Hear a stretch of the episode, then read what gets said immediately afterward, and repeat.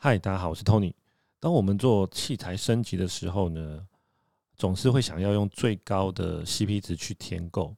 但我们有时候想一下，哪一些我们可以忍下来、省下来，哪一些呢？我们必须去投资下去，不能省。好的设备呢，通常不便宜，但是它的提升可能就是那个百分之五或是十。例如像是机身、镜头，其实人就是这样。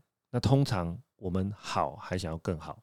永远都不会满足，所以天扣新的梦想的器材，我们摄影师总是会想一个能够说服老婆的理由。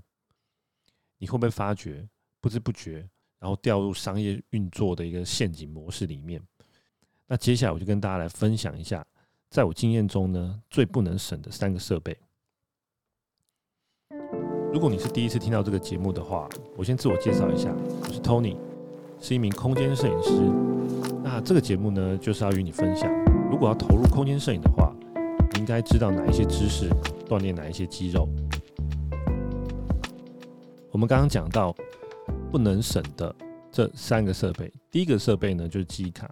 记忆卡呢，我们大家都知道有分读取跟写入的速度，但对空间摄影来说呢，我们拍摄是属于一个比较静态的拍摄，写入的速度呢，它不是最重要，因为我们不太常做连拍，但是至少我们可以选择一张可以让相片预览顺畅的记忆卡，我觉得这样就可以了。那至少可以让我们在观看预览的时候不会有停顿的现象。重点是拍摄完要把档案存入电脑的这个过程，读取速度快的记忆卡呢，就能缩短你档案储存等待的时间。加上我们可能还要再做备份，这个时间的来回真的就会差好几倍。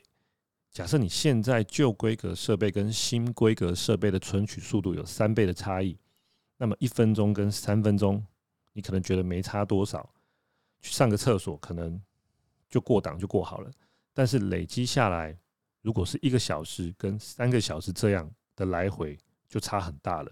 尤其当我们的案件其实是一个很紧密的，呃，不断的一直做拍摄、过档拍摄，那这样的来回，这个时间就变得非常的重要。那第二个设备呢，是读卡机，档案传输到电脑的过程，呃，其实每一个装置都是蛮重要的。假设你读卡装置的速度不够呢，就会影响档案读入的时间。所以，我们除了要有高速的记忆卡以外呢，我们还需要有一个高速的读卡机。读卡机比较快的规格呢是 UHS-2，所以大家在购买的时候呢就要注意这个规格。像现在的笔记型电脑很多都有附带 SD 的读卡插槽，我们也可以去查一下电脑的读卡插槽是否也是 UHS-2 的规格。如果没有呢，你想要快一点的话，你可能要再去买一个更高规格的读卡机，去插到 USB 3.0或是 Type C 的接口。这样才会有比较快的传输速度。第三个设备呢，就是电脑本身的硬碟。那当然，硬碟有分传统碟盘的硬碟，或者是记忆体存取固态的 SSD 硬碟。那这又是另外一个影响存取速度的变因。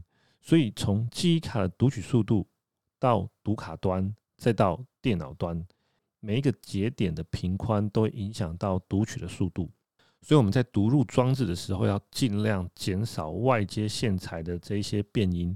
例如，像我用 Mac 的笔电去做机卡的读取动作，我会用本身内建的读卡槽去做读取。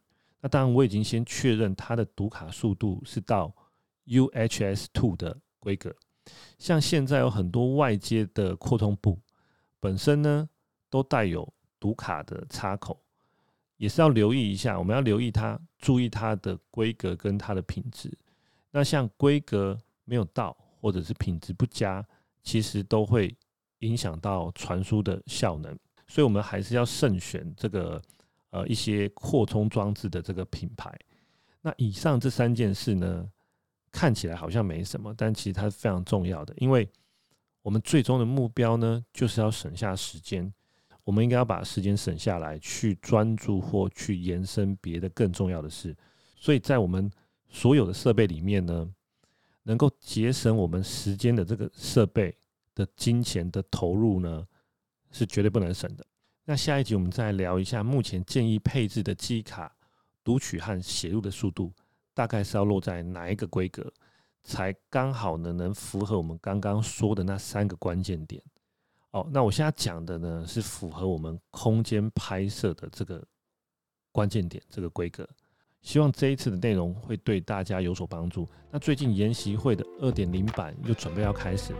如果你想更深入的了解空间摄影的知识和商业模式，可以到我的频道总结，链接里面有更具体的说明。我们下期见喽，拜拜。